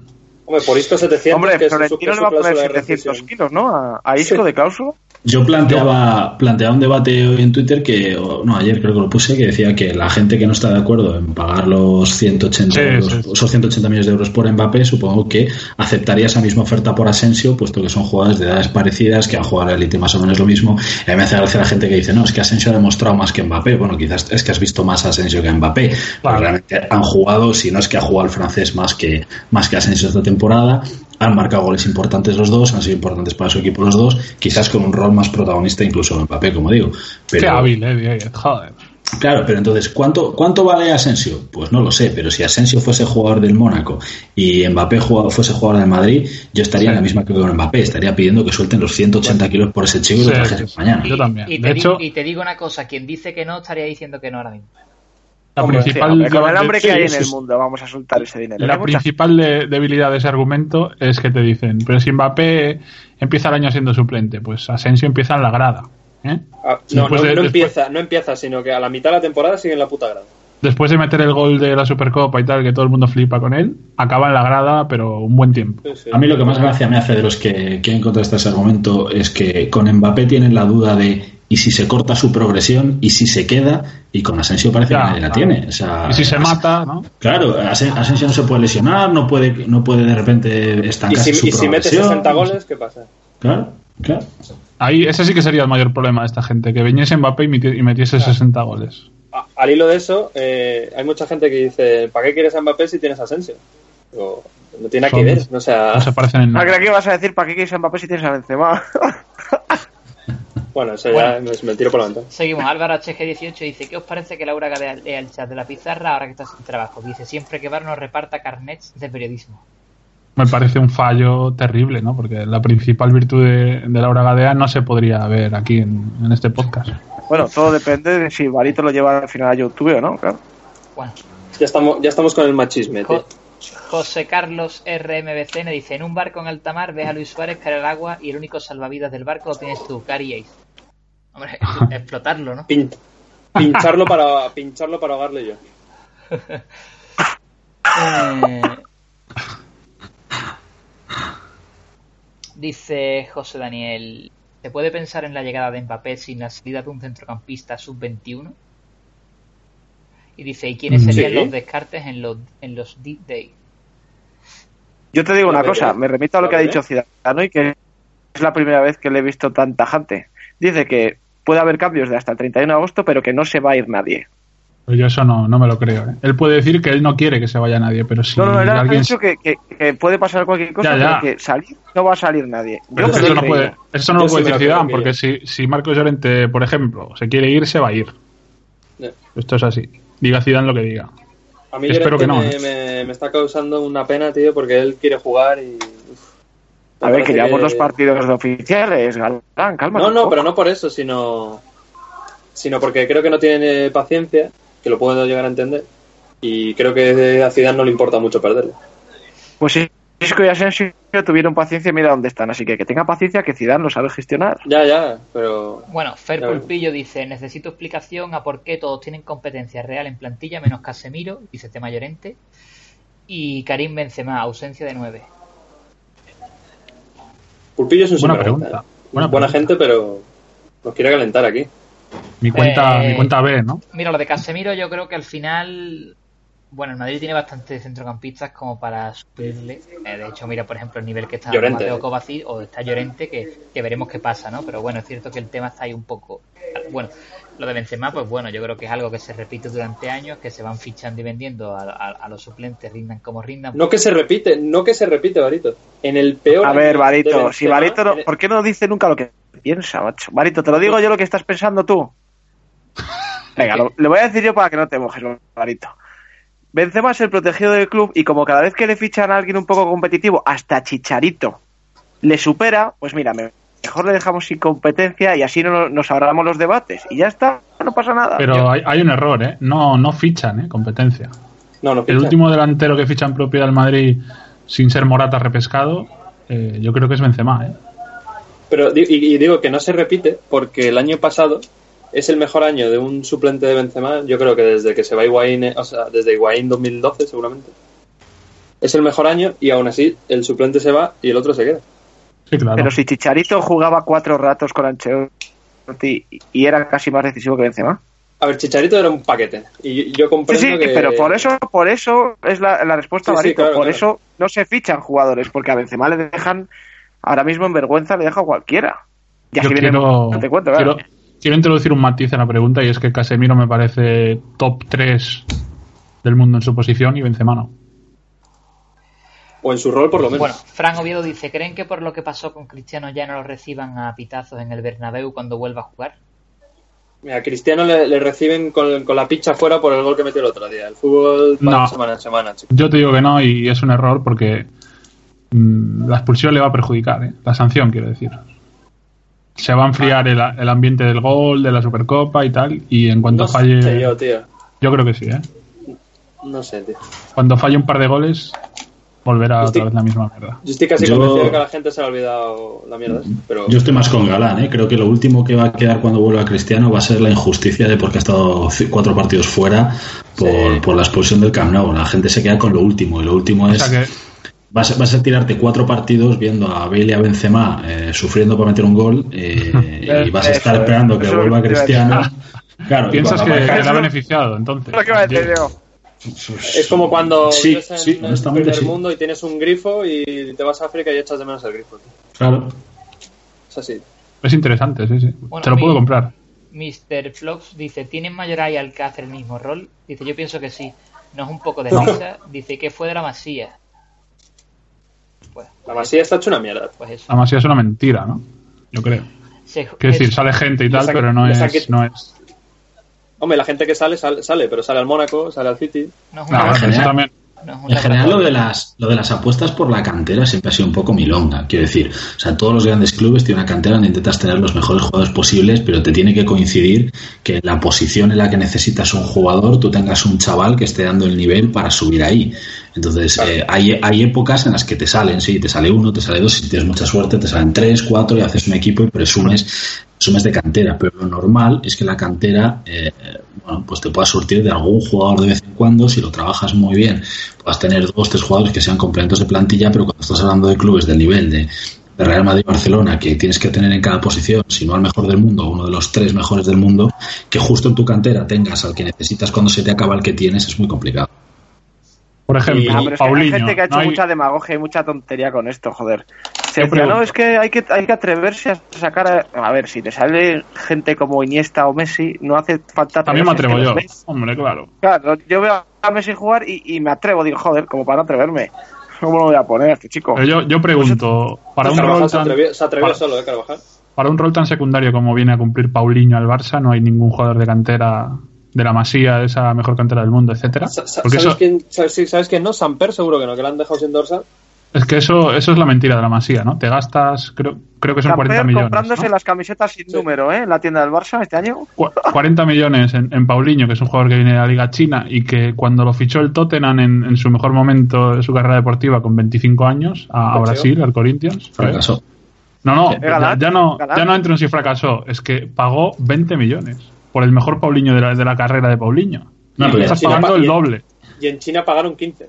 Por Pero yo sí, yo sí entro en eso. El, el mejor jugador, o sea, en la mejor edad, en el mejor momento de Paulinho, eh, acabó siendo elegido peor jugador de la historia del Tottenham, creo recordar. No sé, peor jugador o Sí, peor sí. fichaje. El peor O sea, es- fichaje, pues sí, sí. Claro, de la historia del Tottenham. O sea, es que es un tío. A mí me encantaría que alguien algún día explicase en el Fútbol Club Barcelona el fichaje de Paulinho, porque veo a la afición llevarse las manos a la cabeza y si eso lo hace en Madrid, yo mañana me encadeno, Douglas, me encadeno a la puerta del Bernabéu, porque es lo que está diciendo Steyzam. O sea, no tienen un jugador que pueda cubrir ese rol. Es que dicen la masía. Yo digo, no hay un jugador en la Liga Española en la que puedan ir a por un tío que ya está adaptado, que conoce Ah. esto. Claro, eh, es, es- es que han pasado de intentar Manu fichar a Ceballos a irse a por Paulinho, que tiene, va a cumplir 30 tacos y han pagado 40 millones de euros. Es que es una puta locura.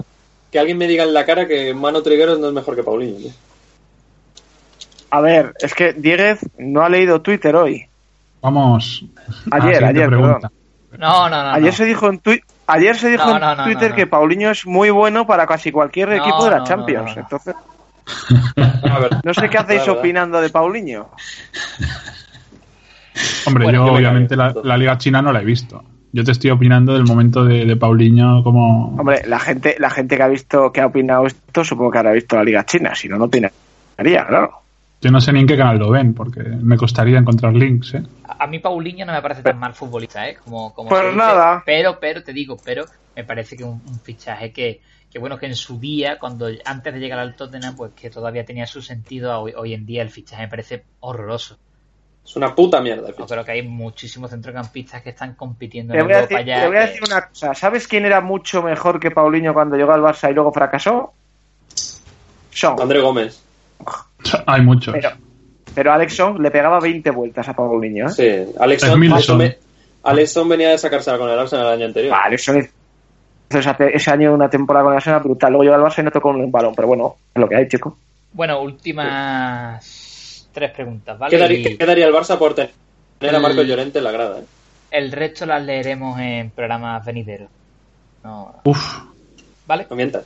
Sí, no, sí, sí. Todo lo que sea actua- de, de actualidad, claro, que no se quede obsoleto, pues se, se leerán. Eh, Tenemos a Braldowski ahí recopilando. Jesús Quevedo dice, bueno, dice, no, pregunta, ¿dónde pensáis que está el punto de inflexión de este Madrid de Zidane? Dice, para mí, en la eliminatoria versus Bayern el año pasado. Mm, mm, Para mí la que- derrota, la derrota con el Atlético de Madrid Sí, y sí, cuando sí, se da cuenta que hay que poner a Casemiro sí o sí. Pues yo, Mm, yo- yo- para mí ese es el primero, pero para mí hay un segundo que es lo que pasa en el clásico de Liga en el Bernabéu. Creo que el Madrid de hoy, el de hoy, ¿eh? el actual, a 16 de agosto, eh, tiene mucho que ver con que Zidane vio ese día, justo eso que vio en ese derby que tenía que jugar con Casemiro, pues justo ese día vio que lo del 4-3-3 era inviable porque hay jugadores que estaban bastante mejor y que el Re- el Real Madrid con cuatro centrocampistas, 4-4-2, 4-3-1-2, como queráis, es un equipo bastante más competitivo. Yo creo que desde ese momento Este- hemos visto un equipo que, que, que barre a los rivales. Yo voy a decir una cosa que se, se la dedico a Stey, de hecho. ¿Sabes a quién me recuerda el Madrid este de Zidane ahora con tanto toque y centrocampismo y tal? no. Al Valladolid de Djukic, macho. Bueno, ya, ya pensé que no, pero mira, ahí sobre el sí. final de la pizarra. si no lo llego, ¿eh? Se, Si se- no lo llego, ¿eh? se- se lo han pedido en el chat. O sea que... Bueno, eh, Le regalaron el abono, por lo menos.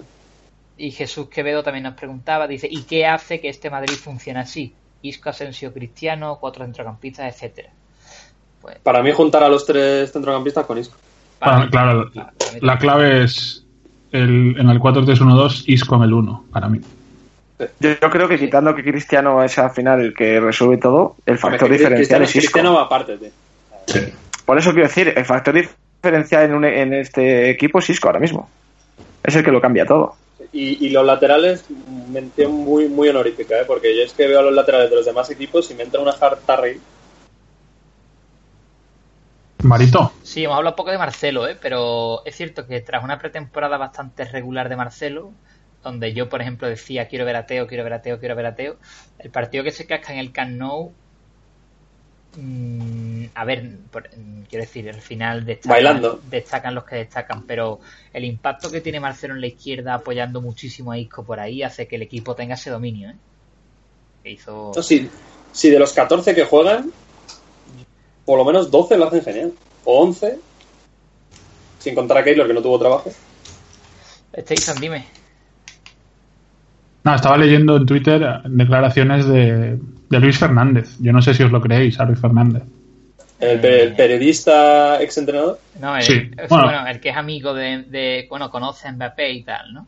Bueno, de hecho creo que ahora es entrenador en las categorías inferiores de- del Paris Saint-Germain. Bueno, que Director de no. cantera, creo que es. Sí, pues dice que, su no, olfato pero- le dice que Mbappé seguirá en el Mónaco. No sé si es un farol para, terminar de cerrarlo el PSG, ahora Te di- que te- su club también, ¿no? Te digo, te digo, eh, ese tipo eh, dijo, le dijo a Emery... Ha dicho todo, eh, claro, le, Sí, di- sí. le dijo a Emery en la carita que se iba al Madrid, después dijo que lo tenía hecho con el Paris Saint Germain y bueno, ahora, ahora por lo que por lo que me dice ha dicho que, que se queda en el Mónaco, ¿no? Y, y- Yo sí- yo, creo si que, no fuese- yo creo que no entrena a nadie en la cantera de ningún sitio. Si no fuese porque parece tan evidente que Mbappé ha tomado la decisión de salir esta temporada y que el club va y le aparta incluso este, este fin de semana, ahora mismo eh, da, la sensación de que es de lo que está más cerca, ¿no? El, el, Mónaco parece que se niega a vender al Paris Saint Germain, da la sensación de que el Madrid, en las cifras en las que se estaba poniendo la operación, no le, no le cuadra y se ha plantado y, y no quiere saber nada del tema y ahora mismo parecería que lo más cercano es que Mbappé tenga que aguantar un año más en el Bueno. un año más en el Mónaco, salvo que de repente eh, se conformen con un salario más bajo y se reactive la opción del Madrid o que, o que el Paris Saint Germain se líe la manta a la cabeza, se la sople posibles sanciones de fair play financiero y amenazas que dicen haber de otros clubes de, de denunciar la situación y, y se tiren de cabeza por él. Pero ahora mismo lo, lo más factible parece que se quede un año más. Yo no Hombre. creo que lo, que lo que aleja Mbappé del Madrid sea el sueldo, ¿eh? déci- décimo año, décimo año para que alguien se dé cuenta de que uno no rula. A lo mejor el décimo sí, ¿eh? ¿Tú crees que no es el sueldo, Stey? No, Yo pero creo- esto ya es creencia sí, mía, yo, ¿eh? yo, No, no. yo creo lo mismo, ¿eh? Yo ya dije... Yo creo que es yo creo que es 50% sueldo, 50% rol. Yo creo que menos incluso el sueldo, ¿eh? porque la oferta de... A lo mejor no tan alta ni con tanta prima, pero la oferta del PSG es desde el principio la mejor y es altísima y de hecho, eh, coincidiendo con la oferta del PSG, tiene una oferta de renovación del Mónaco muy, muy cercana a lo que le ofrecía el PSG. ¿eh? El Mónaco Pero- ha intentado blindarlo, pero Yo creo que él quería venir al Madrid, pero desde que, desde que le han dicho que no va a salir ninguno de la BC y que va a ser suplente, pues mira. claro, por eso digo que no, no creo que sea solo Yo, yo sé factor económico. por dónde va Stay, evidentemente, ya sabe- todo el mundo sabe por dónde va. Yo si es por cuestiones económicas y de pulso, defendería al Madrid 100% en este fichaje. O sea, aquí no hay nadie por encima del Madrid y Mbappé tampoco. Sí, yo también. Pero si es por lo que está deslizando Stay, ya sí que es bastante más, no te diría preocupante, pero sí que el Madrid llega- tiene que llegar un momento en el que tiene que tomar una decisión. Nada, la decisión está tomada. BBC es intocable. No, pero me refiero de cara al futuro, porque hay jugadores que, vale, sí, son muy buenos, son muy buenos, pero ya no te van a dar mucho más. Que ya está tomada. ¿Por qué esperar a tomar esta decisión? Me da pena a Barito, tío. Eh, Yo es que, yo es que igual que ¿Por se qué, pone en duda la- el peso de la, de la pasta en la decisión de Mbappé, también pongo en duda que Mbappé no sea capaz, si fuese solo por el rol, si fuese solo por el rol, eh, que Mbappé no fuese capaz de ver que lo que hemos hablado, ¿no? que Cristiano tiene cumple 33 tacos, que Benzema ofrece un rendimiento paupérrimo cerca de la, de la treintena, que Bale está ofreciendo también un rendimiento bastante cuestionable, que hay jugadores como Asensio, como Isco, que, que están dándole la vuelta a esto y que subirte al barco del Madrid es subirte al equipo que, que está llamado a dominar Europa los próximos años. Entonces, si, so- si solo es por el rol, quiero decir, si, si su duda solo es por el rol, que no sea capaz de sacrificar, entre comillas, una temporada en la que demostrar o hacerse huecos, sabedor de que esto no, no tiene mucho más recorrido, eh, no sé. Es mitad, eh, es mitad, es mitad y mitad, hombre. ¿no? por eso yo estoy, yo estoy con Galán, que está, está un poco entre las dos cosas. Está ahí con la duda de me subo a este barco, me subo al otro, me espero, me voy, ¿qué hago? Y creo que por eso no se termina de decidir. Seguramente porque Claro. a lo mejor él sí que había tomado la opción Paris Saint Germain y el Mónaco, por lo visto, no, no quiere oír ni hablar En- de en- esa opción. para él, para él, en el Madrid va a jugar menos y va a cobrar menos. O sea, es que eso ya es demoledor. Claro. Yo tengo mi propia teoría y es que el Real Madrid realmente mm, sí, sí, No lo ha dado todo, ¿no? no lo ha dado todo. Yo creo que No, porque darlo todo es echar una vez, tío. yo creo que, que, que- que sí, que es verdad que Zidane lo, lo, lo sigue desde los 14 años, lo reconoce el propio el propio Mbappé, lo, lo reconoce el propio Florentino Pérez. Pues eso, eso es un delito, que lo sepa. Pero yo creo que, que yo creo que a Mbappé eh, Zidane le, le intenta convencer mm, de que se quede un año más en el Mónaco, que la temporada que viene es mucho más fácil, eh, intentando quedarse con Morata, Morata se quiere ir, ahora se le dice a Mbappé que este año, eh, Mbappé duda porque al principio lo querían para el año siguiente. Eso lo hablamos a principio de verano, Barito, y a mí es lo que más me encaja. Claro, yo creo que después el Madrid dice, bueno, pues vamos con todo, y Zidane dice que si viene Mbappé se tiene que ir Bale, Eh, en el club dicen que no, que Bale es intocable, y en ese momento pues ya está. creo Yo que- tengo una, tengo una teoría que quizás es más deseo que, que teoría, pero, pero creo que también encaja y a mí me da la sensación de que el Madrid está, eh, digamos, en comunicación con el Mónaco.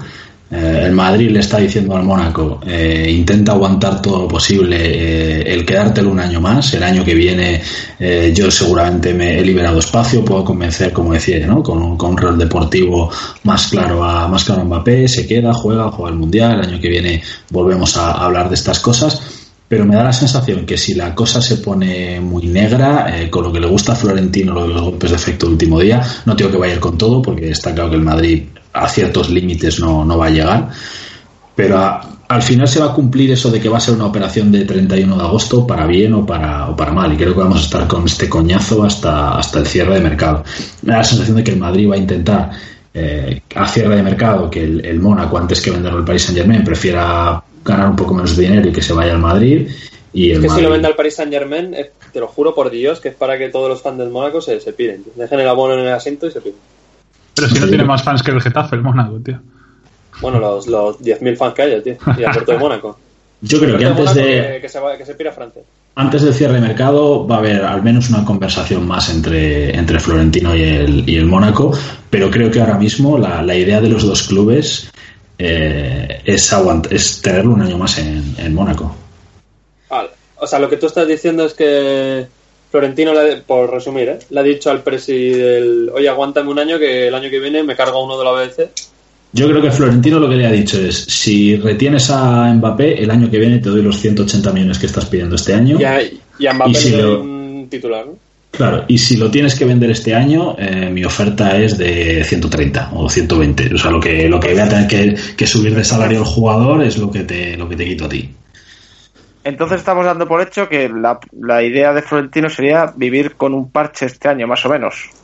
Es que Arriba. al, fi- es que al final, al Te final digo no nos- para, para, para llamarle, que tiene este ahí su teléfono y que ficha David Villa, por lo menos es un parche válido. Pues, pues algo así, porque no nos lo queríamos creer cuando vimos la entrevista aquella que, que hizo, no recuerdo dónde, en, en Es Radio creo que fue, donde ponía las caras aquellas cuando hablan de, de Mbappé y de ficharle este año por todo ese dinero, ahora que es muy joven y que no sé qué, y nos dio un poco de bajonazo al, al comienzo del verano y empezamos a hablar de que daba la sensación de que el Madrid prefería que fuese el año que viene y al final parece que se está confirmando todo eso, que la idea del Madrid era que fuese el año que viene Sí. y, esto es, ya digo que es una paranoia mía, pero que, que encaja, que a mí me da la sensación de que el Madrid debe estar en comunicación con el Mónaco, debe estar ayudando para que se resistan a- al fichaje y, y Pero ¿sabes lo único que no me encaja en esa teoría? Que sería perfecta y ahora mismo me, me tocaría el manubrio.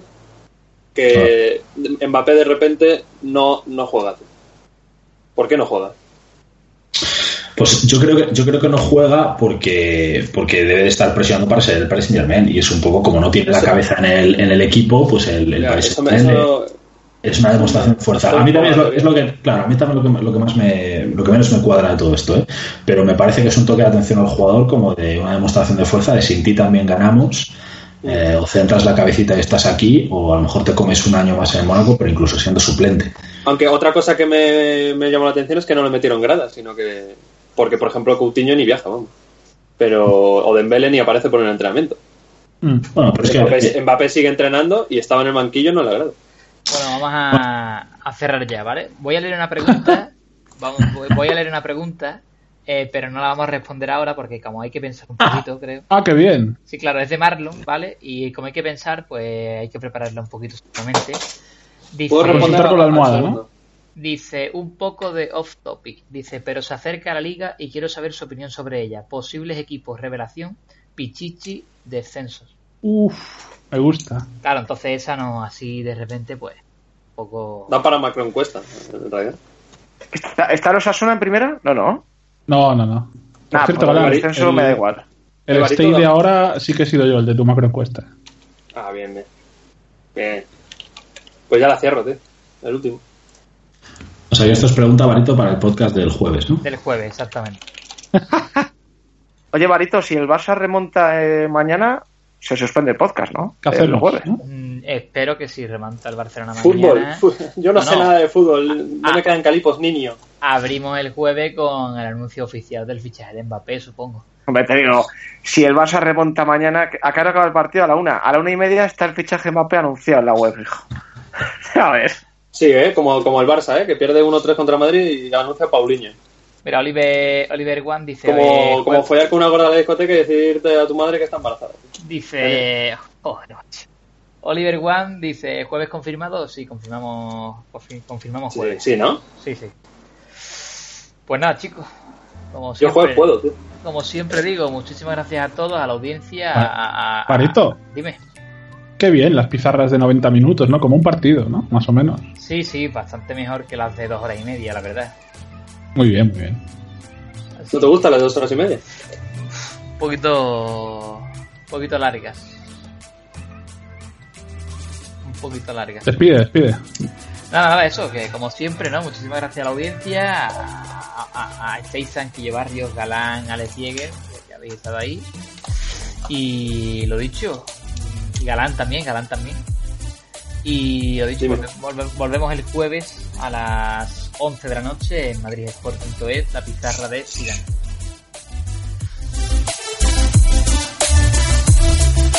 A la Madrid, hijos de puta. La Madrid. Bertomeu, quédate, por favor. Florentino, Florentino, Florentino.